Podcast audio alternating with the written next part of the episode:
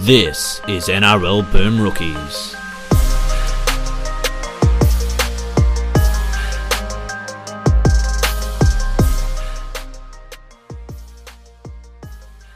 Hello, everyone, and welcome to another episode of NRL Boom Rookies. I am Matt Bungard. Alongside me, as always, Mitch Doyle. Hello. Good day, everybody. Um, obviously, quick bit of housekeeping news. Apologies to you if you got your podcast, you know, 12 to 24 hours late. There was some um, publishing issues, not on our end, on the other end, and uh, hopefully that's been resolved for everyone. But uh, Put, them on we- blast, Bunga. Put Acast on blast. Yeah, but we are sorry that you didn't get your regularly scheduled podcast. But hey, it means you probably have two to listen to in the space of two days instead. So win-win. yeah, don't worry. I was stressing probably longer than the people were. Well, I woke up to messages from Mitch saying we've been cancelled. So Not officially, Um, but unofficially, yes. yeah, which was quite worrying until I realized that he was just being slightly flippant. Um, Yeah. But anyway, yeah. All right. So we are not cancelled. We are still here. Uh, before we get into the question time, a couple little news and notes bits that we, I mean, that have happened since we last recorded. First of all, we've got Alex Glenn retiring Mitchell. Uh, the question is, why now? Why not three years ago? Yeah, Um, exactly right. Sorry. I just anytime I can get a Simpsons, a gratuitous Simpsons line in there, I have to do it. But yeah, Alex Glenn, obviously a great servant to the Broncos and to rugby league for quite a while now. It's um, it's obviously years overdue. It's such a complicated relationship I have with Alex Glenn because for the first like seven or eight years of his career, I thought he was awesome, and like you know maybe he like when he was the first four or five years, I thought maybe he's a future captain, and never really came. And then when he got it, it was like, are you kidding? Like it was just defaulted into captain, but he had he's really been hanging on to that Broncos a jersey in the starting 13 or for like the last five or six years by the skin of his teeth. And before the Dari like he should curse Darius Boyd as much as many fans have. Before the Darius Boyd stuff happened, he would pretty much agreed to go to Penrith. Only stayed at Brisbane to get the because he was getting the captaincy and has missed. He could have been the Kurt Capewell of the last like two years. Ah, He could have been like a bench back rower for Penrith and just killing it. But anyway, stuck at Brisbane. Uh, somehow isn't making 300 games despite debuting in 2009. He's on 282. Missed too many games last year, and obviously only got only got three left this year. Uh, yeah, not going to make it. Feels weird. Was I think it's more he's been pushed and he's he's retiring, but I think it's more he got told that he wasn't getting re-signed. Ben Ikin mentioned like last year before he wouldn't have given Glenn the captaincy, and he's so much already done all the things he mentioned he would do as a at the Broncos last year. He mentioned he get rid of Pangai and Lodge, and he's done that, and he's Glenn's gone now too. Uh, just weird. It's like I'm not upset, but I do feel like these guys who go out like this, Alex Glenn will be remembered a lot for what he has been the last couple of years rather than what he was. And it's unfortunate, but that's just how things are. And he's going to go out as like the worst, Bron- like the most losingest Broncos captain of all time after waiting his whole career for that opportunity, which is unfortunate for Alex, but that's how uh, that's how the cards fell for him. Yeah. And um Connor Watson is heading back to the Roosters from the Knights, which I guess is, you know, I, I think he's a good player. Um I think, you know, he's the kind of player that actually would help the Roosters right now. It's shame he won't be there till next year. But um, yeah, I think um I don't know, Knights fans are furious about this. Well, this is the thing. We're talking about this on its own, not because I think we des- he deserves a segment of his own, Connor Watson, but because of the reaction from the rugby league community to a bench utility moving clubs was ridiculous. like it was nuclear. I mean, the other utility that moved clubs was Moses Mbye, which is also hilarious. But like Connor Watson, the reports are he took 300k a year to go play for the Roosters, as opposed to being offered 350 at the Knights and people doing those dumb things like, oh, the salary cap and this and that and that garbage. It's like after tax and at the money they're making, it's not a lot of money. It's like 22K difference or something Hmm. after tax. Yeah, And maybe he'll he get Yeah. he'll as a result of this play uh, no disrespect to the Knights, but he'll play in more finals games. played a better team. probably gets a chance to even maybe put himself in like a rep shop window, like which would probably yeah. make up that shortfall as well. Um, Yeah. And so And and the weird thing is that they like the Knights re-signed Kurt Mann. That's the utility, really. And Connor Watson, I don't know what his role will be at the Roosters. I don't think they're going to turn him back into a nine. But I'm guessing he just fills the same role. He just Yeah. goes on, you know, break glass in case of emergency on the bench. Well, it, but it's just bizarre to see the fallout, like Knights fans losing their mind, turning their back, and we're screaming Cap brought over a bench utility who is a good player, but I mean, we still don't know his best position. Kind of the same way Tyrone Peachey sat around for 10 years, not knowing his best position. You know, Connor Watson's 25 now, will be a good addition to the Roosters squad, but like, I don't think it's anything to, you know, to cry over when he leaves your club. They've lost so many players this year as well. For people talking about oh salary caps, like there's Yes. a lot of money coming off those off those books in the next well Yeah, like, But as you know, Bungard, as long as it, if the team remains in the top four to six, it doesn't matter who they lost. It's the salary cap. Well, I mean- Ah. apart from Melbourne who were cheating salary cap. yes, well that. But I still remember like when they another one I found funny is like when they when they got rid of Tuivasa Sheck and they signed Tedesco. Even like two years later, they're talking about like Tuivasa Sheck's money was still there somehow. No, no, it wasn't. But uh, that's interesting. The Moses Mbye one I find hilarious too because um the Moneyball gets drummed. He's getting drummed. I wasn't out. gonna yeah. Holy shit. Uh, yeah, obviously it's nothing close to Moneyball, but even if you're looking for value, we mentioned this during on the other day when they talked about signing and buy, but the word is they're probably paying him like three to three fifty a year at the Dragons. It's like I don't care that the Tigers are playing four to four, five hundred of that. Moses Mbye would not get that on the open market. Connor Watson is a better utility, just got that. Moses Mbye would not. It is not some genius deal because some other club is paying his first year salary. So maybe think that if we keep signing these guys, other clubs want so get rid of so much, they're paying over half their salary, and only for one year of these deals, by the way. And then we take the next year. It's like, is it really that genius move? Like they when they got uh, and they got Jack Bird and McCullough from Brisbane, it was only some subsidised for one year.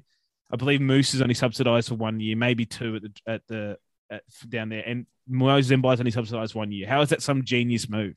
I don't know. No. Um was that poster made by someone that we know, or was that an actual Fox Sports product? What one? The Moneyball poster that was Oh, doing the rounds today. I don't know. I think the, pro- the poster was not made by Fox Sports. I wouldn't be shocked. I either. really hope it wasn't because Let's not rule so, it out. it was one of the one of the worst things I've ever seen. one Um, of the worst things I've ever seen, but I just laugh at I've been over the misunderstanding of that concept anyway. But it, essentially, anything, any strategy at all is Moneyball.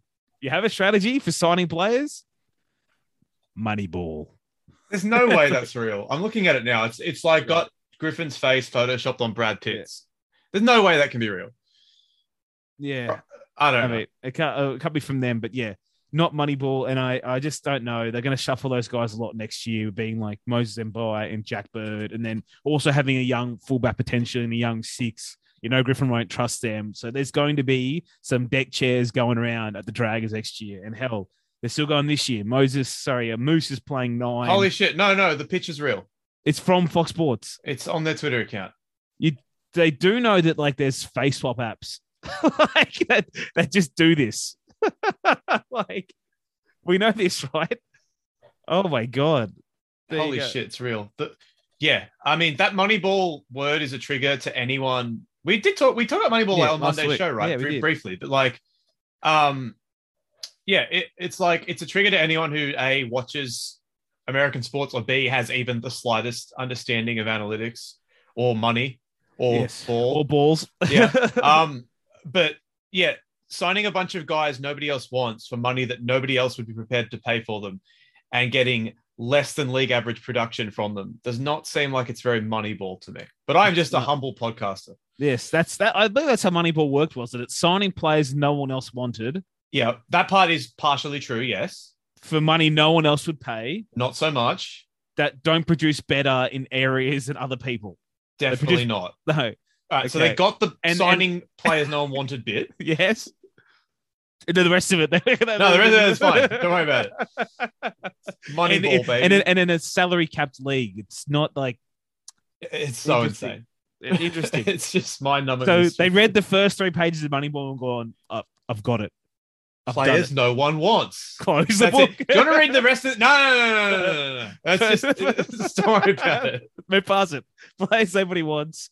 I watched. I, I read the IMDb description of the movie, and I read the first three pages of the book. We've got it. The Moneyball. We're done. Ah, It's, it's worse than AFL coverage too, by the way, because AFL is a bit more analytical anyway. So any time, any formula, any way of signing a player, Moneyball. Yeah, uh, just absolutely insane behavior. All Uh, right. I think I think it's more of a bog off Saturday by the Dragons. Buy one, get one free. Buy one Right. shit guy, they'll throw one, another one in. I don't know. But uh, anyway, let's move on to Coltrane, huh? All right. Yeah. Uh, I won back. You won. Warriors. top three, uh, mate. Bit of carnage. Yeah, was equal first. She only had away tips left. She had tipped the Bulldogs. Obviously, good good week to do it when you know the two people you're against are tipping the other team in that game. So it's basically an all or nothing play. Um, didn't get it done, unfortunately, for her. So she drops down to fourth or fifth, I think. Uh, you're now up to third. Matt Duggan and Nick Campton still tied for first, but I believe both still have a. I think Campo tipped both the Dragons and the Bulldogs. So Yeah. yeah, there's a there's a chance you end up winning this whole thing. Who have you got left? So well, my my conundrum is I spoke to Bungo before the podcast. We're not we're not really trying to win the competition. We are, but I'm playing defense because we're buying people to finish above us, the hosts. We're buying them things. So the we decided we landed on a Stein with boom rookies on it, and Yeah. essentially I'm defending our wallets at this point, and I haven't got the the thing you'd really want now is and the way if I wanted to win the competition. I have to pick the Bulldogs before round 25 because round 25, both Campo and uh, Matt ahead of me haven't picked the Bulldogs. They're going to pick the Bulldogs that round. Yeah. So for me to win the comp, I'd have to pick the Bulldogs this week and hope they somehow beat the Knights and then pick the Tigers round last round and hope those go my way. Only way to win. But because I'm playing defense, Yeah, I'm not doing that. I'm you also to pick- can still win without that, by the way. I there's can. every there's every chance you're. I mean, yeah, there's you're only 50 for and against points behind Campo, and you've got a better for and against points than Matt. So. Yeah. If you, uh, that, I think Campo has tipped the Cowboys too, or So the do Dragons, I. one of them. I was a bit the Cowboys. So no, you've got Cowboys. He's got Dragons, I think. So, they play each other round 24. oh my goodness. Well, Well, that's when I'm picking the Cowboys. I'm going this. My problem now is I have to pick a home team this so you week. don't really need to play defense at all. Then you just need to hope the Cowboys win that game. yeah. Well, th- and this week I'm. uh All that for and against. Well, I'm still playing defense between guys below us anyway. But th- this week I have to pick a home team, and Yeah. the conundrum I face is that the home teams are the Broncos against the Warriors. I actually think the Broncos win, but not picking them. Dragons against the Roosters, not doing it. Mm. Bulldogs not doing it. Tigers over the Sharks not doing it. Not picking Penrith. Not picking the Titans over the Storm. It's not gotta be Parramatta Parramatta. So it's only Parramatta. Parramatta's who I'm picking. I penciled this in a number of weeks ago. So Yeah. far, I've had I've, I've picked like as I've penciled in since like round 18. It's gone quite well. Uh, but I'm going to have to pick the Eels, and I'm not feeling great about it because the Cowboys have also been the team. They've been awful. They've been the team that upset many people this year as well. Yeah. Uh, somehow they're still named. The Cowboys are still named that that same backline. Uh, I'm guessing the Hammer, if he's fit, comes in, and they've got another Mothadriki. They've got a they got him from the Bulldogs mid-season. Not the old Sidovini. It's another Mothadriki, and uh, he's in the extended. Maybe he comes in, but I don't like that. But I thought that I don't even really care about how the, the Cowboys are going. It's like Eagles crisis test is this week, really. Like getting thumped by good teams is is just their thing now. If they get Mhm. beaten by the Cowboys, my lord. But I'm picking the Eels. Yeah. So I I thought I was. Yeah. But I Okay, so the only thing that changes for me is I thought in the last week of the season I could take the West Tigers just as a double insurance, but I've actually misread the draw. Though I've got one away and two homes left to do, not three homes. No, it's actually fine. I will still take the Bulldogs this week, the Warriors the week after that. But now in the last round, I can pick an away team, and there's the Sea Eagles playing the Cowboys. So that looks like a pretty nice run for me to finish on. That does. Yeah. Um, I could also take a home team in round 25, take the Warriors against the Titans in the last week. We'll see what happens. But yes, the only way I can possibly claw my way back into this is not taking the Bulldogs when I know everyone else who hasn't taken the Bulldogs yet is taking them. And obviously that means not taking them in the last week of the season because I don't need to play defense because I'm behind you anyway. I'm going to take them this week and hope that they upset the Knights, but I have no hope at all. Yeah, I wouldn't be yeah in love with that one, but you've got to do it at some point. And I was thinking, can I pick the Bulldogs another week, as Bungard mentioned? But unless you do it this week, no. No, well they play Manly next week. Like, no, Uh, Yeah. The last time they played Manly, they lost 66 0. So yeah, uh, maybe yeah, close. Uh, but the Cowboys is what I'm picking next week. Not not a big secret. Bulldogs last round. Like, I have like I'm not loving the Cowboys pick next week either, but the Dragons are also falling apart, and uh, Yeah. I think was it last time they played? I, I they played the Dragons, played the Cowboys, and I and I almost hit them then, and I didn't, didn't and I got lucky because the Dragons did trounce them, but they're falling apart now. So who knows? Yep, absolutely. All right. Uh, without any further ado, let's Oh, get into. We should mention for the winner, by the way. We don't know. We're gonna. We still don't know what the grand. Oh, they can push We'll it just- back a year if they want grand final tickets. or we they can or we can replace it with like a team jersey or something for like your you know your team. I, we don't know. We'll, we'll see. We'll speak to the winner and see what they would like to do. But uh, Yeah. Well, the top, the top three all get stuff, so we'll talk to all of them, Yeah. unless it's you, obviously. we can we can talk to me about me getting stuff. All right. Um, okay. All right. Without any further ado, let's get into the question. Are you serious? You're gonna hammer me with questions. okay, question time over on patreon.com forward slash NRL Boom Rookies. If you want to ask a question and get amongst the uh, the Discord with the rest of us. Anyway, uh, question one comes from the not so mature age student. Do you think the recent close scorelines are in part due to no reserve grade comp? Because when the players are injured or suspended, suspended their replacements aren't match fit? Could this be why the Storm are playing undercooked Paps to get in finals ready, as most of their players with long term injuries will spend two or three weeks with the Falcons before coming back into the NRL? Probably a fair point. Uh, I will say they definitely stopped calling as many six agains as well. That is Yeah. also contributing to the scorelines not being as blown out. I mean, I don't think I think Papenhuyzen would have come back like this regardless. Yeah, they yeah that's how Craig they Belly's did this done in the two past. years ago, right? Yeah, they've done this before. I don't think he would have played uh, Queensland Cup. Uh, I don't know. Like, I would say there's a, a, some factors in terms of full blown match fitness, but I don't think it's got to do with like the actual score lines remaining close. Like, I don't think it's got to do with some of those games you said there's less six again calls in it, and also some teams like, you know, the the Cowboys and the Dragons that they're playing right now, not great No. the lineups. And the Warriors team have won some games, but there's that's not a lineup that has points in it either. You know, with the guys that they've put together. Um, I don't think that's because of no New South Wales Cup. I don't think. I don't think you know if you had some of these guys having a few more weeks in Cup, they were going to come into first grade and play and blow the competition apart. Maybe not. Okay, and his next question was no, we already answered that. Josh Brandon. Jesus Christ. Yeah. Bit of a theme from me, but what is the longest connected name we can make? Past and present players, maybe interchangeable. So this is like, okay. Yes. Because my best, his best is Beau, Ryan, James, Fisher, Harris, or Latrell, Mitchell, Moses, Mbye. Hmm. I'm sure we ought to produce better, or would you? Josh is a bit of a bit of a fetish for apostrophe and uh, in names of that nature. Yeah. But- So you've got to have. I know, know what he means. So yeah, obviously Beau Ryan, with Ryan James in the middle, then James Fisher Harris at the end. Yeah, it's pretty good. Latrell Mitchell, Moses Mbye. Okay, I'm trying to think what else there could be. Uh, well, I can already think of like Tevita Pangai Junior, and then Junior Powergar or Junior. What's that guy name? Like fucking Junior. Right. Paulo? No, the Junior Tola, but he changed his name. Paulo works too, though. Junior So- Paulo. Yeah, I'm trying to think of that. No, that no, no. I'm trying to think of that one who had a really long name, but he doesn't play first. Didn't play first grade. Oh, That's fine. Um, this feels like a word thing that you'd be good at, Bungard, but yeah, it does. But also, it's really, I tried to do, I saw this question the other day. I can't really think of any that get beyond like three or four, like linking more than Yeah. three players is just almost impossible to do. can't you use BJJ Lewis' full name?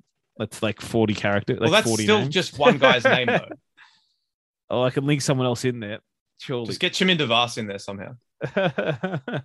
Um, no, I, I don't know. I think one of those ones you just sit down with a pen and paper and go over. Um, Latrell Mitchell, Moses Mbye, I think people could, good. could hit.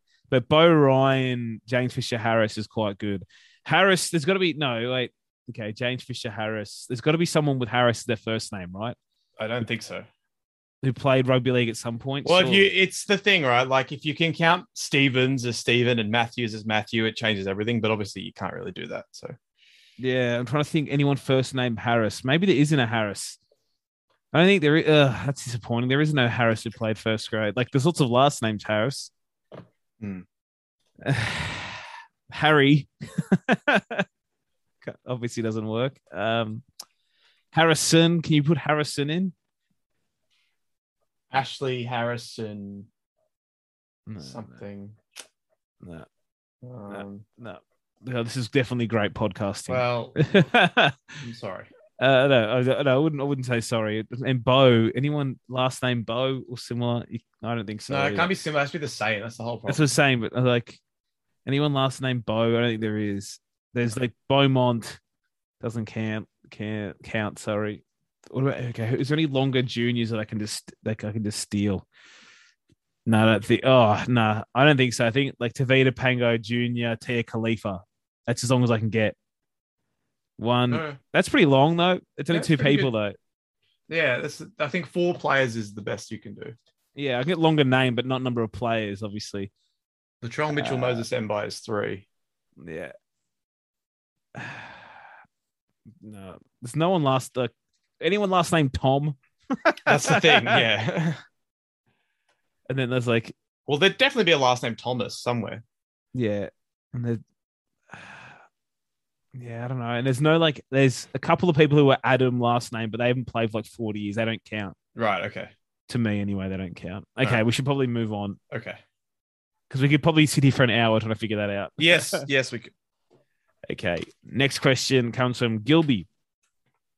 How do the Raiders deal with moving past current players like Croker or even moving past current players like Croker or even Sam Williams? It feels like the club is too caught up in sentiment of these guys' history with the club and are afraid to make the big call on them. Um, I get Croker, but I think Sam Williams is basically like a perfect guy for that club to have. Like this is a guy who's just content to just kick back and play reserve grade, and then he's there and will do a job for you in first grade when you need it. Yeah, it's On- not ex- not exactly uh his fault or keeps having to be he has to step up too much, right? He's not, he's actually fine for that role being the next Yeah. drop half. And I know after a while they get they want more out of him when he steps in, but it's like again It's his, his role fault. in the squad wasn't. He's never it hasn't been for a number of years now to be the starting halfback. It just ends up being that often, but Hmm. yeah, I don't know. That's it's not really exactly been his role for a long time, as, as you said. Um, but yeah, guys like Croker. I mean, I've said this a few times. Like, who are they competing with with those signings? I don't know. Like, you, you I know you want to be loyal to a guy, but if you give Jarrod Croker a two-year deal, who honestly, who else was going to sign him at 32? They weren't going to. There was no one chasing Whitehead. I know everyone, these Canberra fans love these players, and I know they, they often say we don't want to loot, like, you know, we're happy for them to stay and all that garbage. But really, over time, you're not that stoked with it. Mm. Like, you don't want to see Croker play worse than he's playing now for the coming years. You know, he's you know he's way past his best. He's been pretty poor. He's hanging on. I know you can laugh and enjoy for a long time and hope he chases points records and all that kind of stuff, but it starts starts being funny when you you know want to actually win football games. Yeah, absolutely. Yeah, and I don't know why that the Raiders one of those clubs that are like that. I don't know why. I think like that extra loyal to those guys. I think it's got to do a bit bit with the the connection with the community and how I think the whole area kind of likes that kind of thing that the club does. But I don't know how they they change it because they keep fucking doing it. Like they just keep penning dudes forever. They keep extending dudes that have like two years on their deal. What are you Hmm. doing? Yeah, I, I think the Croker thing is entirely self-inflicted, but no. Yeah. Like again, if Jarrod Croker is his apparent loyal club man as well himself, right? He's not going to turn that deal down. He's not. But if if that's how this relationship works, if, if you think he's going nowhere and whatever, it's just one year deals forever. That's all it has to be. One year deal, one year deal, or two year deal, one year deal at the end. But instead, he's still signed up for a long time and looks dust, and have to ca- uh, carry his salary cap, his salary on the cap that whole time as well. Anyway, next question. Six again says Parramatta. Funny. Um, nah, I, I don't think it's funny. I don't. I never understood like people hating the Eels because like they haven't really been successful for our entire lives. So, uh, yeah, I just feel bad for their fans. They got a lot of fans who consistently have their hopes raised and then dashed again. So, uh, it's not funny. It's more sad than anything else. You probably think it's funny because you hate everything. Uh, I do think it's kind of funny because of how often we get attacked by their fan base. It's like That's the only true. fan base Good who point. actually still attack us on this podcast. That's like, a fair point, actually. like I know, I know mediums and people only listen to things like pe- a lot of people listen to this will, will agree with us. People also listen to things they disagree with all the time. You do people like that. That's what they do. But Parramatta fans are the only ones consistently when we say something knock their team, we get tweets, messages, garbage like that. People even Patreon or whatever every time. Even when people agree what we say, they they they abuse us. So and that's this is back to the podcast like five or six years ago. Like This goes back a long way. it Yeah. does. So yeah, I do kind of laugh at it because like That's fair.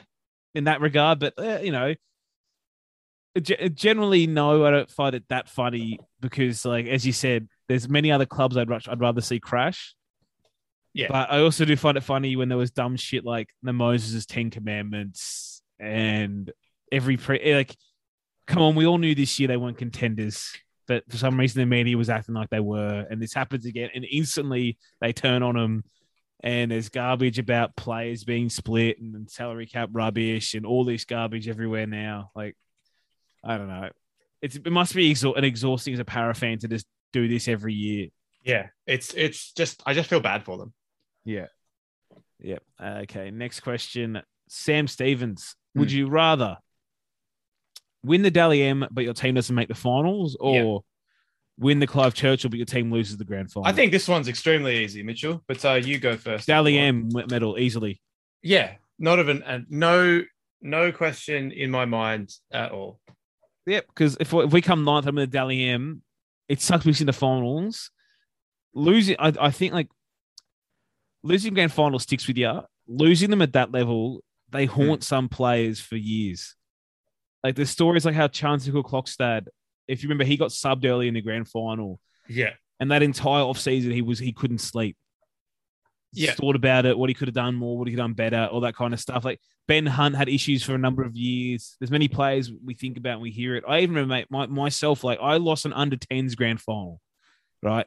We were undefeated the entire year. The team we lost to, we'd beaten like 60 points nil like two weeks prior. And we lost in the grand final. And we lost because um two things. We like we lost, what was it, five three? Um, but we had the referee miss and admit after the game, which is great as well. It's a bunch of 10 year olds who cried, admit that he got a call wrong. We scored a try in the corner and he called it, he called that a knock on and then changed his mind by full time. That and the other reason we lost is that we got a penalty towards the end of the game and it was like right in front of the posts. And our goal kicker kicked the ball after it fell off the tee. Oh no. They got blown off the tee and he kicked it along the ground. It's like, mate, you can just reset it. So we lost. And that hung with me from even as only at 10, from being a 10 year old until we I won when next comp I won was when I was like 15. yeah. And it hung with me till then. So I couldn't imagine how it hangs with people at NRL level because of how hard you work every day, your whole career to get to that level and lose. And I think being the Clive Churchill medalist almost makes it feel worse. It does. Ask yourself this, right? I know. Look, I know they technically made the finals, but they finished eighth and they lost in round one. Would you? Who do you think enjoyed their season more? The Warriors fans watching Tuivasa-Sheck in 2018 when he won the Dally M and Yeah. they finished eighth. Let's just say ninth for the purpose of this argument, or Raiders fans in that grand final the following year. I, I think the Raiders fans are a bit special. Well, yeah, They- they but the point is, that, yeah. one of those ended devastatingly sadly, and the other one is kind of just like, oh, well, it was a kind of a shit season, but at least Roger played really well. Yeah. Yeah, I So, do yeah, think I think that Easy run, one. yeah, yeah. I mean, for me, very easy having experienced that grand final loss. And yeah, obviously you'd like to make grand finals, but losing them, there's not many worse feelings in sport if you're like, like, playing the sport yourself. Hmm. Uh, Luke Sturkenboom. We've definitely been asked this one before, and I know your answer already, Bungard, but he says if you could clone one current player to make the best possible team, who would you pick? Latrell Mitchell. Yeah, and I, and I think that's the most obvious choice and the right choice. And the only one I would say that I can combat it with is I do Tommy Turbo because of his size as well. But Latrell, proven kicking game, can kick, can take hit ups in the middle, can goal kick. And probably not going to love the tough stuff so much. But if you've got four Latrells on the bench to replace four Latrells, no worries, baby. Yeah, You know? easy work. Easy work. That's it. Um, that's all we have on Patreon. Not not a lot today, probably because I asked them late, but that's my fault. But we'll go over to Discord. Now, over on Discord, I have to do my fun part of trying to find the last question we've got asked. I love that I do this every time. Uh, it's um August 12th. Yeah, that's it. Okay. I do like this. Move it now. Who I don't know who that is. Who changed their name? Anyway, Sangbang says, with park goal kicking on the rise, how long till we see a goal kicking cross basketball competition? And his quotes are his sister's going out with Lodge. I would love this with all my heart. Um, Yeah. Can we do this in the summer? We should. I mean, I haven't goal Mascot Oval's wide open, decade. mate. We can go there anytime. I mean, can we go to any time? Okay. Well, sorry, I can go there Yeah. anytime as Yeah, long as I can uh, prove that it's exercise and not recreation. But um, yeah, let's do it when we can go outside again. Yeah. Um, I remember I used to do basketball in my front yard as a kid at a, a basketball hoop, and strikeouts aren't as effective as the movie makes them to be. But uh, if we can involve beers in it, Yes, let's. We'll make this work somehow. We'll uh, make this some also- sort of. also I'd be a terrible goal kicker now, so I don't know if I need to be psyched out. You know? Um, yeah, okay. I'll be all um, right. Actually, I do think you're probably more likely to be psyched out during a goal kick than you are during a basketball shot because there's more steps in the motion. Like, Yeah, yeah. Anyway, Mario Siegs. Would changing six tackles to seven tackle sets making any noticeable difference in these blatantly intentional infringements defensive teams go for? No. yeah, pro- uh, maybe a little bit, but probably not much. A little No. bit though. I think it would. Yeah, I don't think it'll still stop the tackle one ones. I don't think it will. The I guess ones that not. happen, like is the ones that happen all the time on tackle one or zero on the other team's goal line. They're the biggest blight on this rule. They won't stop. No. they should just be penalties every time. But what? It's just garbage. Uh, the, are the Raiders? Score Scissor says, are the Raiders the first team in history of the NRL to beat two teams in one game of rugby league? Who they who'd they beat? Twice. I don't know what he's talking about. I don't know, some Raiders in joke. Stop know. indulging them. I don't know. Is it is it because when they beat the Eels and then the Eels have been shit since? I don't know. So I don't know. Maybe the rowing team said something again. Yeah. uh, Matthew Bungard says, Hello. "Hey guys, huge fan. Yeah. What uh, question? What would a rugby league equivalent of the Field of Dreams game look like? Well, firstly, you got to explain what that is to people. But that walkout was the weirdest shit. It was amazing. It was awful. It was the best thing ever. Um, so basically, if, if you're not familiar with Field of Dreams, a baseball movie from the 80s, Kevin Costner builds a baseball field in a court. In a, it's awesome. They emulated this in real life and played an actual Major League Baseball game in like rural Iowa, Hmm. and it in the middle of a cornfield, and it ruled. It ruled so much. Yeah, so I also want to ask a question with that um, before before we get into rugby league's version of it again. So I saw people saying like there, be, there was tweets about it, and then some people were saying the walkout's lame, or what it's setting's lame, and people were responding to those guys saying you don't understand baseball or understand the significance of Field of Dreams in baseball. Yeah. What is the significance of Field of Dreams in baseball? Is there something we're missing?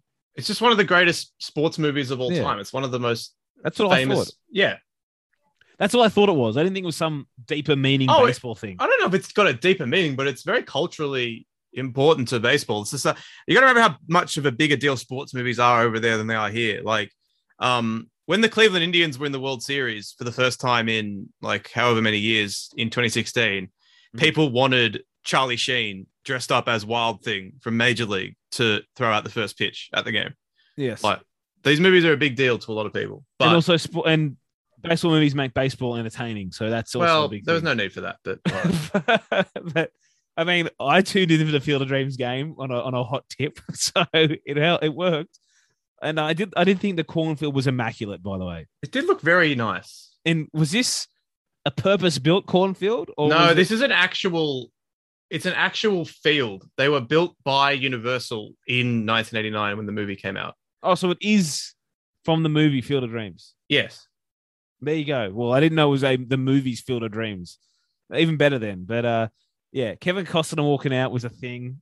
Uh, didn't know if I loved the walkout much, much, but I did like dingers going into the cornfield. it was pretty cool. Um, so the hard part is working out what the rugby league equivalent would be because there aren't a whole lot of movies. And and all, most of the movies, like they just have like the park footy field we're all, we're all aware of. Well, is, is it is it Footy Legends, the Anh Do movie, where he Yeah, like- reunites his old high school Yagoona high school footy mates, um, and they just pop up at a park in Bankstown somewhere. Yeah, Or but is it, at some um, shitty park? Well, look, obviously, Matt Nable's involved. Yeah. know that. Um, the final winter as well. Like, is it is it something? It, I feel like it's a bit played out because they just have games at Henson Park now anyway. So Yeah. um, I don't know. I don't know if there's anything of that peak level like the you know the footy legends is some like playing in the backyard as well. It'd have to be you know, that's what it has to be actually. It has to be in a misshapen backyard style field. Yeah. It has like you know, it has like a garden bed around one edge. There's a clothesline somewhere. You know, there's a pool fence in one corner. Like it's not the perfect square kind of field. And uh yeah, and that's and there's gotta be like some trees and maybe there's like you know there's a fence on one side that's higher than the other. If you kick the ball over for a conversion, it has to go over the back fence. You have to get it yourself. you're just describing Bluetongue Stadium. yeah, pretty much. It's getting played at Blue Tongue, Okay, good. but we're, but we're we're bringing the the sides in. No, unfortunately, there's not a great equivalent, but good good moment in it's good moment in sport. I do like seeing uh, movies and memes come alive. Essentially, you know, it's a Yeah. What what other movies could we see like that? Basketball, No, obviously. I mean, but no, I'm about to say like the rest of like is obviously different, but it's like you know other iconic movies. Most of them are still based in reality of the sport being Mm. played yeah, in yeah. the sport on a sport field. Yeah. but uh, Well, I think have like they've done something similar with Hoosiers, the basketball movie. I'm pretty sure. yeah the Flint Uh, Tropics, the halftime shows maybe Yeah. like, they have a bear in one of the games. All I right. considered that maybe I don't know. Anyway, next question. Uh, Joe says, if you were to rate the performance of the NRL administration this year, would you choose A, very good, B, so A, good, B, very good, C, phenomenally good? A, a, a tough question, but a fair one from Yeah. Joe. I do love that that question went missing for like 12 hours. It was like survey. 10 minutes. Yeah, there you go. Hide it. They hit it. They hit it though. I was ready to go full conspiracy nut, then it came back, and I was like, Yeah. oh, They scrubbed it. Yeah. Uh, ben Wallace says the sandwich Reuben Garrick. Shouldn't it be Reuben the Garrick sandwich? I know it's, he's a Reuben sandwich, but still, is now Manly's all-time point scorer. What do you mean all-time point scorer? I think he means for a single season, obviously. Yes, I was like he can't be their all-time leader. No. Is there any other player who would hold big records or have a wildly inconsistent seasons? Um, well, that year that Amos Roberts was top try scorer stands out. Like he was a pretty average player for most of his career, and then one year I think he didn't. He's just he scored like twenty three tries for Penrith. Um, who else? Didn't David Simmons have a year as well where he was like the top try scorer in the NRL as well? yeah, Graham Meady scored like two thousand points, so it's um, Yeah, Reuben Garrick is well, there's obviously Jamie Lyon. How far is Garrick away? Well, he's in the top 12. um, uh, who, who's oh, who else has had really good point scoring se- season but sucked? Luke Covell. does it have to just be point scoring, or is it just, or is it just more like anyone that's? No, I suppose it is. It's just like benefiting from being in a good team or whatever. But like, Well, yeah. Luke Covell scored 15 tries in that one season, but like none the rest of his career, pretty much. So, and he scored 200. Colin points. Best have like one amazing year for the Dragons? I feel like. I mean, Bobby four tries were going down that path. But Yeah, Colin Robert Best, Jennings is Robert Jennings is one. Colin Best twenty tries in two thousand and five, never got above fifteen. Yeah, but to say his point. return season 2005 after spending some time at, at Hull. he uh, played in the NRL for 5, 10, 13 seasons, and he scored twenty percent of his tries in that one year at the Dragons. Yeah, and uh, he played in the NRL 13 seasons with two years in the middle in in, in Hull. But uh, I feel like the whole like rest of his he had that good year at Canberra too. But Yeah. the rest of his career, they were chasing like. Remember, even they're like, "Oh man, remember that year seven years ago?" Yeah, Colin oh yeah, Best? Bo- Bobby four tries. Uh, that one that 2018 season is like 70 percent of his career tries in the NRL, and he's played in the NRL for seven years. yeah. Oh, Leon Bott. Yeah, yeah, yeah. for that one, like honestly, it was for like 13 games. it was like Um, that started that season in 2005, and then got a big offer, turned it down. Denan Kemp, another great one as well. But yeah, uh, some good ones in there. wildly inconsistent seasons. I mean, Matt Utai is another guy who was Hey, like, hey, hey, hey, hey. hung around forever, but good. I, I like Matt Utai, but yeah, 21 tries. So his first like three in NRL, 13 tries, and 21, then 16. Then from there, six, seven, two, six, none, six, six, two. Yeah, look, fair point. yeah, not great. But uh, and the thing is, he still ends up with those numbers going so poorly. He still ends up with more than a try every other game in his Bulldogs career. Not bad. Oh, anyway, good question, Ben. But next one, Mario Siegs. Who are the first five players you think of who have played at regular NRL this year that would likely struggle in the English Super League? Oh, that's a bit mean. Oh, we've kind of been asked this a couple of times now in terms of best players, so worst players getting regular run. I, But I, uh, don't, I don't love just slagging people off for no reason. now, well, as someone who does love doing that, no, like I mean, I do think a lot of these guys would do fine in the Super League. Like really, like not even not got a Super League either. It's the same thing. Most of the guys who play in the NRL murder Queensland Cup, supposed to kill that level or New South Wales Cup and come back up. And those guys would go to the Super League and do pretty similar. Um, I'm not sure Brody Croft will be great in England because I don't even think he's very good in Cup in the first place. I can't explain him. But yeah, there's not. I don't think there's many regular first graders will go over there and not be at least above average. And the ones Hmm. that do end up going over there and not working out are generally guys who like just give up, like they put on weight or they don't put the work in or similar. And I'm not going to be able to easily predict, oh, who's going to go if they went to England, who would get fat. Like Yeah. I don't know the answer there.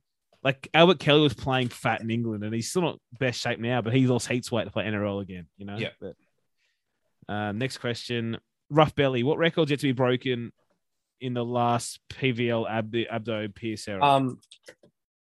Uh, it's Most Dave points in the season still. Well, Dave Brown's try scoring record, which Alex Johnson might have broken if he hadn't got injured. He might have. He had which is- 20. I looked at it. He had 24. Um, the three games he missed, Josh Mansour played on that wing and got five tries. So that's 29. And he's back Yeah. this week. So what's the record? 35? It's 34 or 35. Let me look Something like that. So, like, is he going to get five or six more tries in, by the end of the year? I mean, probably. They play like a shell of a Roosters team and the Dragons in the last two weeks. So, Oh, yeah. God, what is it? What can I? Uh, 38. God, there we go. Close. Oh, that's more than I thought, More but than still- more than it is. Yeah. Still, I mean, if he hadn't got hurt, he'd need nine more right now. So, Well, I mean- not beyond the realms of possibility. Well, the most point we know the most points of the season for a team is is coming. Parramatta eight thirty nine, very close. Uh, the 300 points in the season mark for players is 342 for who Haslam. has them, and that's again that's the thing that they included finals in these in the long run, Oh, okay. which obviously they didn't happen at, at the end of the season. Like those don't happen at the end of the season, right? Like you've got to cut. well, handsome Reuben might get there. Yeah, I do hate that we include finals in these records. We just do. I think they should count for all time records, but they shouldn't count Yeah. for single season records. They shouldn't. So I think he scored like 300 points in the regular season, maybe less. Old old uh, has him that year. Well, Reuben might get there. He's at 268. Let me do the terrible quick math, but I'll do it quickly on my computer here. Four, four, four. ten. If, if Reuben's averaging like 12 points a game and he's got three more games, he'll get over 300. Yeah, Haslam scored 48 in the finals that year. Yeah. Okay. So if you take the 48 out, he got 296. So Garrick Yeah. needs like 20, 26 more or something, 28 Yeah. more. Yeah, he, And- might get there. and it's the Bulldogs. And the other weird part of how we keep these records is we also give the top point scorer on regular season. So like Jamayne Isaako got top point scorer a couple of years ago, then the trail beat him in the finals. It was like, okay, usually those guys hold it, but yeah, there's so nobody scored 300 points in the regular season. It might happen. It Reuben needs Garrick, 32 more. They play the Bulldogs. he could get there. Who do they play this week? The Raiders. They probably probably get like 10, maybe. Yeah, like Gets 20 against the Bulldogs. He's there pretty much. he's gonna, yeah, God. And again, these are the things that are high, the great fastest. Oh, they season play the is that, like, Cowboys in the last game too. it's again, it's no knock on Reuben Garrick, but that's a guy people didn't want in first grade after like six games. Is a chance of becoming the NRL top point scorer, and again, he scored the like what he kicked in the first four games. He kicked five goals. Oh yeah, true. That's a great point. If you take out that first month, it's even more of a piss take. But yeah, even if he doesn't score any points this week, they play the Cowboys and the Bulldogs the last two. He'll probably get hat tricks in each of those and kick, you know, 15 goals across the two. So he'll piss it in. Yeah, so it'd be interesting what happens there. But so because Brett Hodgson's second on that list, and he finished 308 points, and that comes with finals. What's the most well. tries in a season in the NRL era? It's less than 30. I know that. It's uh, what is it? Um, what's his name? The se- Blacklock season, isn't it? Is it? Okay. Well, Alex Johnson's going to get that then. Yeah, what's what's Is- Blacklock scored again in that year? 24, 25? What is, Is it it? 20? 25? Yeah. Anyway, Well- I'm, pretty, I'm pretty sure we've like he's got it already. Anyway, Well, AJ's got 24 right now. Yeah, he'll get it. I can't remember what it is. I, we, I remember going through this when we did the records thing, but I haven't got it in front of me. It is remar- I do bitch about this all the time to people, Yeah. but it is remarkably hard to find just like very vanilla rugby league stats in one place on the internet. Yeah, Like I I, just wanted a list of Ken Irvine medal winners, and that's just not on the internet. It's like yeah. what the f-? I know it's terrible, mate. And I know like Rugby League Project right has good records, for example. they do their but best. but they do all time records. yeah, And yeah, again, NRL error records matter matter to me because again, you don't really give a shit that most points scored in a match. Oh, okay, well we have you know Dave Brown, Dave Brown, Mal Meninga, sweet, but then it's like oh yeah, John Lindwall in 1947. I don't care. oh, I found it. Uh, first grade dot Yeah. fandom dot com forward slash wiki forward slash Yeah. list of NRL records.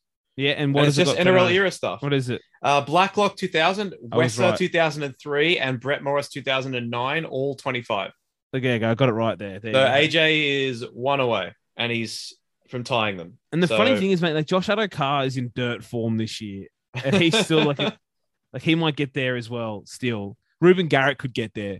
I wouldn't be shocked if we finish the year with three guys who are twenty-five plus tries. I mean, It's very Johnson. normal stuff. We will guarantee right now Johnson will break that record. There's Both no way. manly wingers could get there. That's the same. There's no way that Both Alex. Johnson plays the last three games and does not score a try. Yeah. no way.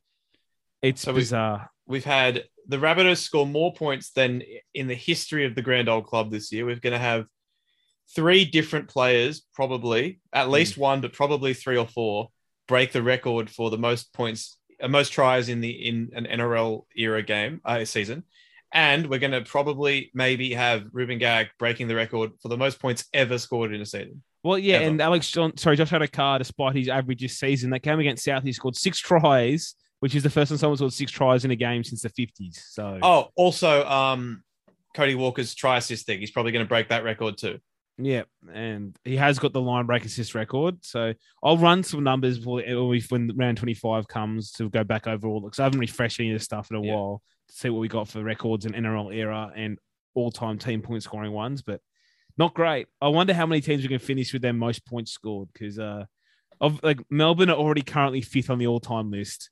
If Souths can score like 25 or 30 this week against Penrith, they'll probably get to 800.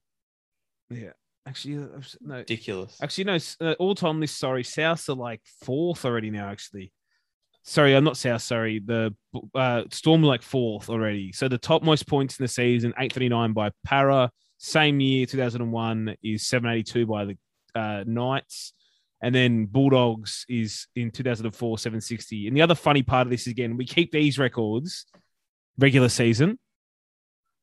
Players we don't. I don't. I don't know what we're doing. Not me either. But yeah. Anyway, uh, let's go to the next question. Mario Siegs. How surprising is that Radley turned out to be the dumbest person in the game? Uh, I'm not sure he's the dumbest. Like, I mean, Jack Hetherington exists. What are we doing here? So Yeah. does Keegan Hipgrave. Like uh, Ben Qualiada. I like what you did there. Have another one. Uh, if the security guards had let Big Jarvo bowling over for India, how do you reckon his figures would have been? This was great. If people missed this, like some guy just tried to walk out. He walked out onto the field as the Indian team were coming out to field in the test match against England in full India kit, personalized with Jarvo 69 on the back. And the Uh, best but- part's when the umps came to him and he just points to the logo. He's like, "What do you mean?" Like, The Indian guys cracked up. They loved it. yeah, because that's an inoffensive streaker, no harm done. And then like after the, I, lo- I love that one second after he points to his um patch and they and they and he walks away and he just claps. He's like, "Yeah, come on, boys!" Like, I love that. Love the sell. Um, Um, of course, he was some amateur comedian, but whatever. I don't care. I didn't bother watching what find out what he was proper after that. Just enjoyed his his work all around. What would his Uh, figures have been? Um, He's tall. well, if he'd bowled to Curran, he probably would have got him out because he got a king pair, I think. So Yeah, that's I not mean- good. I mean, he's Um, tall, so I don't know if he can if he's got some bounce or not. I don't know if he's actually someone who's played cricket in the past. But When are we pivoting to becoming an Indian cricket podcast? Oh well, it's where the money is. Exactly.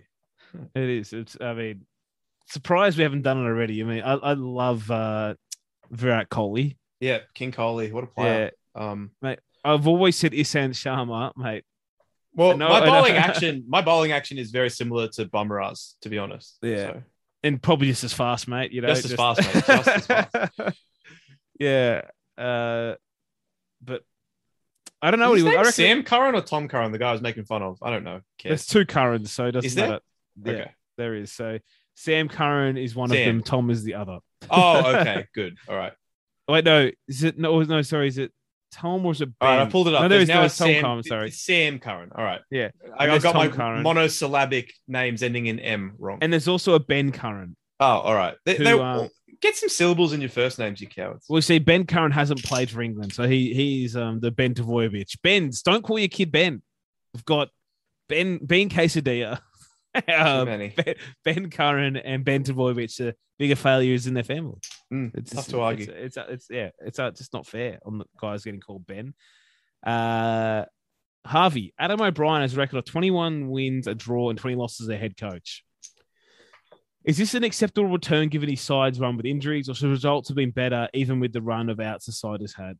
Um, I think they're a pretty middle of the pack team with a middle of the pack squad, and those are middle of the pack results. Uh, obviously, there was nowhere to go but up after the previous regime.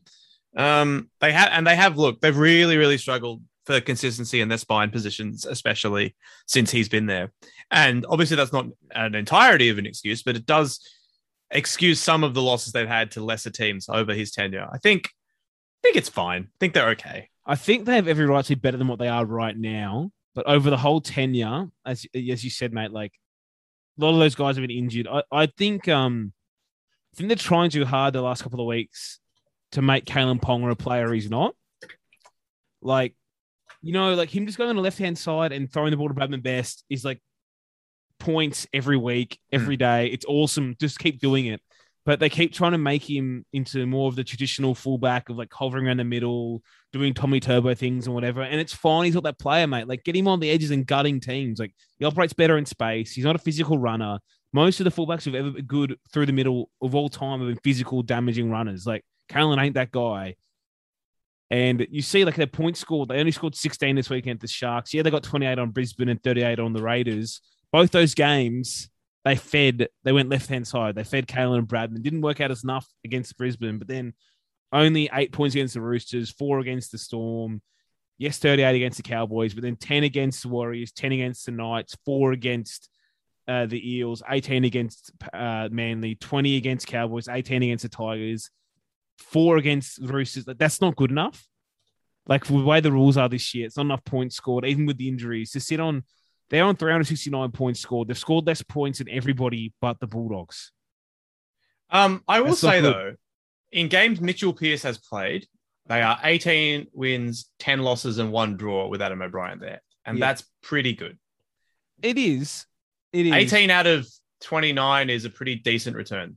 It is. I agree, but I just I just think they they are that middle of the pack, but I don't think they they, they want to be better than that. Obviously, they have players like you know they've got one of the best props in their game. They signed Klemmer on big money. They signed Frizzell like they paid Frizzell a million dollars apparently or close to not a million, probably like eight hundred. But they paid him Klemmer. They have Saifiti. They paid Pierce. They paid Kalyn. They found Clifford. They have Bradman Best. That has every right to be better than the seventh or eighth best team in the competition, and they just but they're not. So I think he's had a fair enough return, but I also think it's fair for Knights fans to want more when they're fully fit. Like, I mean, again, they're they're for and against is negative 137. It's not a great sign that No. when when they're missing those players, Yeah, they pack Look, it in. I guess. But my argument would be that when they're missing those players, they can't win anything anyway. So I don't really give a shit about how they play. They're not the Roosters. No one is the Roosters. I know, Um, but it doesn't like it matters to them right now, right? Because they're falling into so bad. They're going to make the finals, they are, but they're falling into so bad that they could end up, you know, equal. And if they end up equal to any of these team, they're out. yeah. And coming seventh is a lot better than being eighth, the It way is. this comps ended up. It much is, rather play Parramatta than Manly or the Roosters. yeah, the team who comes eighth is playing Manly or the Roosters, and yeah, it's Mm. I don't know, but anyway, next question. Uh, Hunter Austin says Moses and who and why? Sorry, don't by. Moses MY. Oh, I'm sorry. I don't know. I don't know why you did that. Uh, No, no Brenton, uh, and on, on the back of that one, I'll go back to the other question after. But Manny McP says, "Do you have any advice on how to get out of a 32 year long toxic relationship?" It's a long Oh, one. I feel bad for them. Hey, you won a premiership like 11 Yeah. years ago. Maybe, maybe when they next go to work, you just put all their stuff on the front lawn and change Yeah. the locks. No worries. uh, Brenton Sloan, on a scale of one to ten, how much joy does the return of CNK bring to both the Raiders and rugby league? Well, it's nice for their fans and it makes a pretty bad team better. And that's really all we can ask for with the way the comp is so lopsided at the moment. Yeah, one thing that it's you know it's endearing to the Raiders fans. Yes, obviously we mocked them earlier for Croker and stuff. I did like how much they got behind Nickel Clockstad coming back this week. Like they do have a good way of making returns of players have gravitas to them. You know, make it seem like it matters. Where you know other teams are happy players come back, but we don't spend a whole week celebrating it. I Yeah. liked that. Uh, anyway, next question. Ben Qualiata. In theory, if you were to grow a locked, if you were to grow lockdown facial hair, what style would you opt for, and what would you potentially call a celebration of said facial hair? Uh, Uh, next question. Next question, but yes, I, uh, yes, bad Little- lockdown. little- little- yeah, Yeah. yeah. Uh, ben Qualiata again. If loan armies were a thing in the NRL Yeah. they are in the EPL for some clubs, for example, Chelsea, yeah, yeah. What would your club have to on the loan army for an extended period of time before eventually moving them on? I like this question a lot. Um, if if this was a thing like a few years ago, I feel like just from my club, like South sort of had guys like Bo Falloon and Nathan Peats getting loaned out every which way for a few years there. Probably Connor Watson as well. It's another one. Um, there's some obvious ones. I think then you look further back, they probably would have loaned out Luke Burgess a fair bit.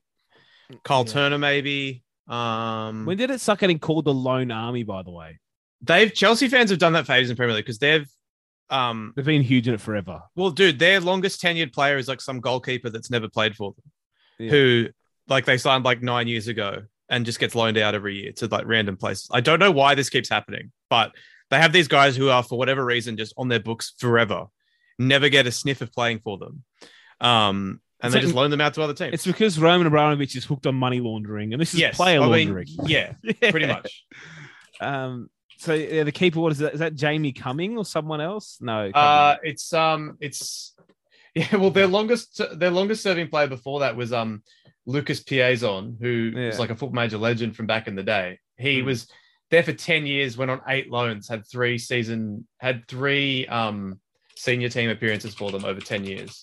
Yeah. Um, the goalie, I can't remember his name, but um.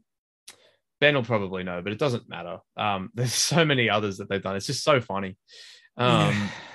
I do love it. Uh, no, but like, okay, yeah. I mean, they have people known for, but also like, it's led to a lot of embarrassment for Chelsea. That does has because they've had these guys on loan who end up they end up selling, who end Like up being like De Mo Bruyne and Salah, Salah. De Bruyne. and- yeah. Luk- Lukaku they loaned to what West Brom, Yeah, and then Everton bought him for 30 million. yeah, and then they bought Yeah. him back for a hundred mil this offseason. But yeah, um, I like the loan only concept, and I, I've actually been pro. The transfer market's kind of starting now and happening a little. I've been pro the idea of that, and I'm also pro the idea of uh, players loaning.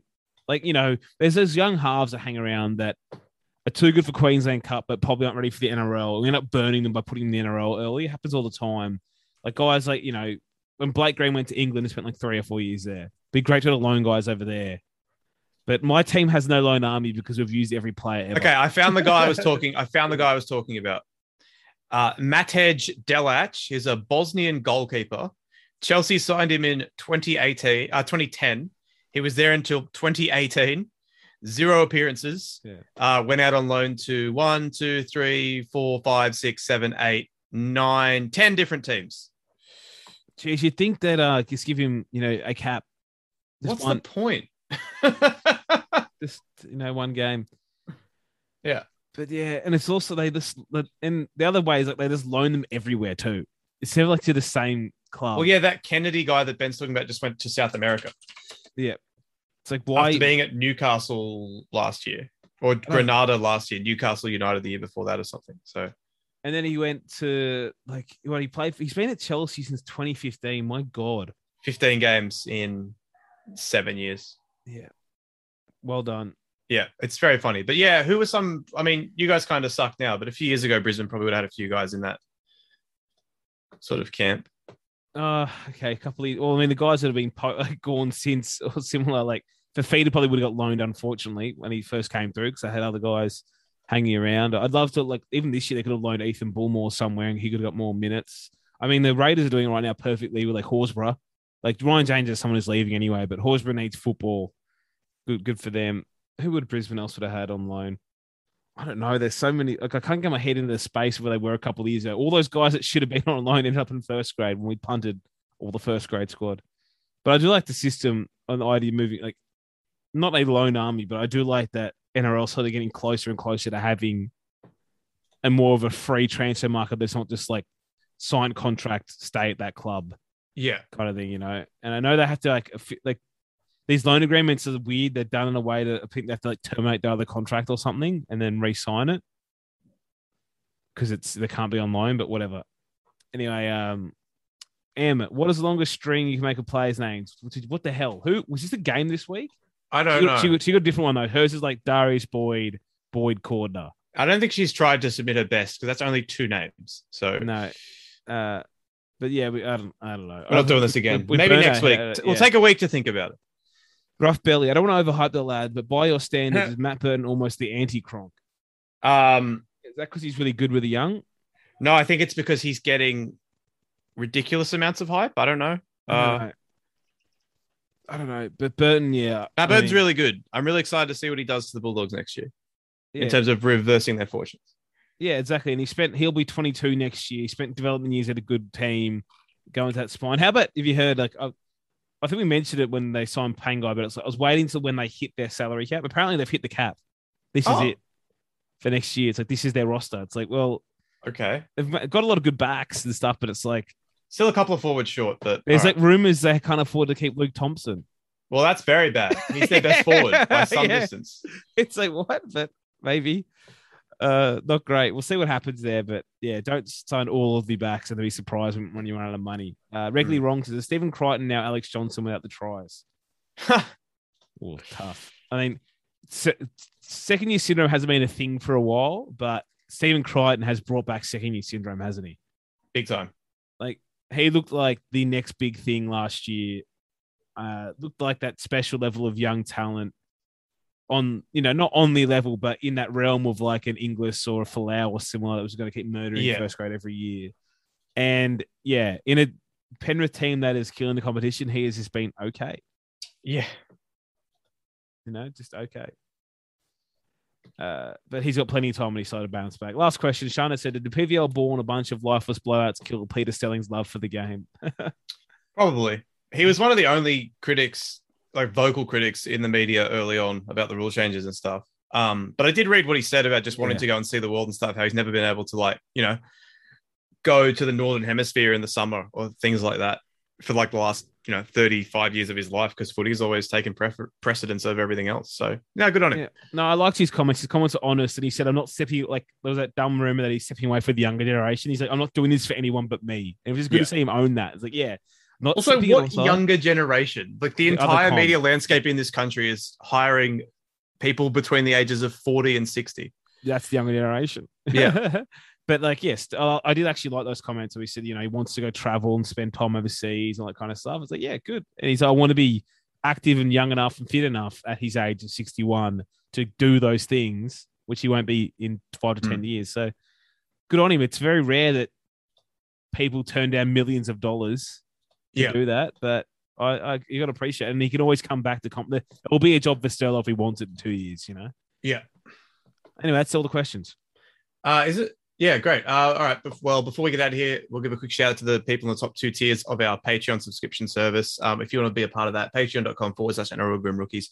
Entry into next year's Culture and Cup, access to our Discord server, merchandise, plenty of other uh, perks as well. So thank you to Chris Abnell, Dave, Carlo Tyson, Rocky and Rafi, Stu, Wayne Ritchie, Alex Sergicomi, Anthony Anger, Ben Wallace, Blake Moretti, Butsy, Cam Beswick, Chris Slade, CTO, Dan Cullinane, Doc Hogg, an anonymous backer, Frankie, Jace G, James K, Jason, Jez, Joe Cordy, Joel Wrigley, Josh Brandon, Josh Tomo 98, Lachlan Hancock, Leon, Matty Jenkins, Matt Coleman, Matthew Duggan, Matty McPhee, Michael Murray, Morgan Watkins, My Ding Dong is Hard and I Am Sad, Never Trendy, Party Keg, Razor, Reese Brown, Rowan Edwards, Roxanne Clark, Seymour Butts, Simo, Stephen Hickey, Swarzy, Ty, the Not So Mature Student, Thor Laycock, Tom Hardy, and Warwick Ahern. Thank you so much for your support. Uh, and to everyone in the lower tiers and everyone who listens, thank you for your support as well. Mitchell, uh, your ding dong and your sadness update. Um, I don't know. I always I always have fun on the podcast, so my sadness lifts. But again, my my general spirit and ding But now it's the maximum amount of time before more podcasts. doomed. Is is, Mm. the new mood. It's just I, I'm cautiously optimistic for Friday's game. oh, I'm just doomed. Just in general, just doomed. Yeah, look, we're pretty much fucked. Uh, I don't know Yeah. how there was a trillion cases. I don't know what is happening. Like everyone I know is like either vaxxed or in the process of getting vaxxed and is just staying at home and just doing fuck all with their life and hating the government like you should be doing. And yet every day there's just more and more. I just Yeah. don't understand how it's happening. because people have to go to work, and that's just it. Like Oh, yeah. a lot of journalists don't understand. Not taking a shot at you, but a lot of journalists keep talking about this shit. Don't understand that like not every job takes place on Zoom or Teams. You can't work from home for everything. Like how things get to our house when we order things at home. There's a whole lot of supply chain in that. You know, the, a lot of the Western Sydney people are the grunt workers that where it's Yeah. spreading. Those are the people that are going to workplaces and building sites and they're delivery drivers or they're working at fucking Coles, whatever. Those are those people. That's why it's, it spreads more there than it is guys who in eastern suburbs who mostly, if you live in that area or in Manly, mostly you do a job that honestly, if you don't turn up for a day, it doesn't matter. But if you're, you can do it on Zoom or at Mm. on Teams or similar. Like, The fact Yeah, that but- there's no like essential workers should be being paid to stay home right now. It's Yeah. a simple fact. And it's not happening. And I mean, but I, it, mate, that I know I don't want to get into this again and again, but like when, and I just have to believe what you said isn't the truth, and she didn't think it out. But when Gladys said that even if we get to eighty percent vax rate, oh, that didn't gonna- that just crush your soul? we're not going to open up it? like other countries. That crushed me. I was Then like, what are we then why are we doing this? Well, that was like honestly, it was one of the first times I thought, what is the point of being alive then? What is the if you are not going to let us live our lives like we were living them at at a hundred percent vax rate, for example, if you're still going to care about cases, was what she said. What the fuck am I doing in this country? Was my thought. What the Yeah. fuck am I doing here? Absolutely. if that's how we move forward, I don't, I don't refuse to believe that'll be what it is. I feel, I feel like you didn't think out what she said enough. But like, if we are in a world where we're 100% vaxxed, 100% vaxxed, or 95% vaxxed, by the 5% decided you can't get vaccinated, you know, whatever problems and complications they have. If we're in that space and we still care about cases, I'm getting the fuck out of this country. I'll go live in fucking Russia, mate. I don't care. Like, if we have to lock down our cities when there's a case, we never did this shit with influenza. Like once everyone's vaccinated, what's the point? But yeah, I heard that and that like broke me a little. I was like, she can't mean that. Yeah. It, it's it's I just don't know how. I I I can't get my head around it. Yeah, and our little hermit fuckwit cousin over there, who who somehow like us and th- those morons blew a fucking five 0 lead. us in New Zealand, New Zealand lockdown, and then they asked Jacinda Ardern why she did it, and the level four restrictions after one case, and she points to the West and says, "What?" She says Australia, and people are like applauding that, and like, no, you're you're all fucking morons. She's a fucking moron. Everyone's a fucking moron. Cheering lockdown. Like, yeah, and instead of pointing to the rest of the world and going, well, look what they did and they figured it out, us and our hermit dickhead cousin point at each other and go, lockdown more and faster, lock harder, shut everything. Ugh. So that's how I am doing, Bunga. That's where I'm sitting now. Yeah, I feel exactly the same way, mate. Look, at least I got my new computer last Yeah. week and my PS5 is ready to be picked up tomorrow. So things are looking up. Yeah. Um, NFL starts soon. well, I'll be inside for that. That's good. Yeah, that's true. um, what else? Uh, and Souths are good. It's No, nice no. for me. you got a, anyone? Anyone know a good cyanide guy? Like oh, uh, I think I think White King will do the job, mate. that'll be that'll be our next uh, thing we send out the patrons, mate. We'll just send out cyanide Yeah. in the mail, branded. No, purple purple nooses with monogrammed Yeah. initials on it. Like, oh god. But yeah, if that eighty percent lockdown thing, like, I'll, I'll get, I'll, fuck, I'll go live in a, under a rock. I don't know. That Yeah. that just can't. It just can't be it. That can't be the, our future. No, it can't be held to ransom by a few fuckwits. Yeah. But yet we are. This here we are. And all of Yeah. you are held to ransom for a couple of hours a week by these two fuckwits. But, uh, that's a different story. All right. Um, enjoy the games this weekend. No one talk to me if Souths lose by 50. Say goodbye, Mitchell. Goodbye, Mitchell. And it's goodbye from me.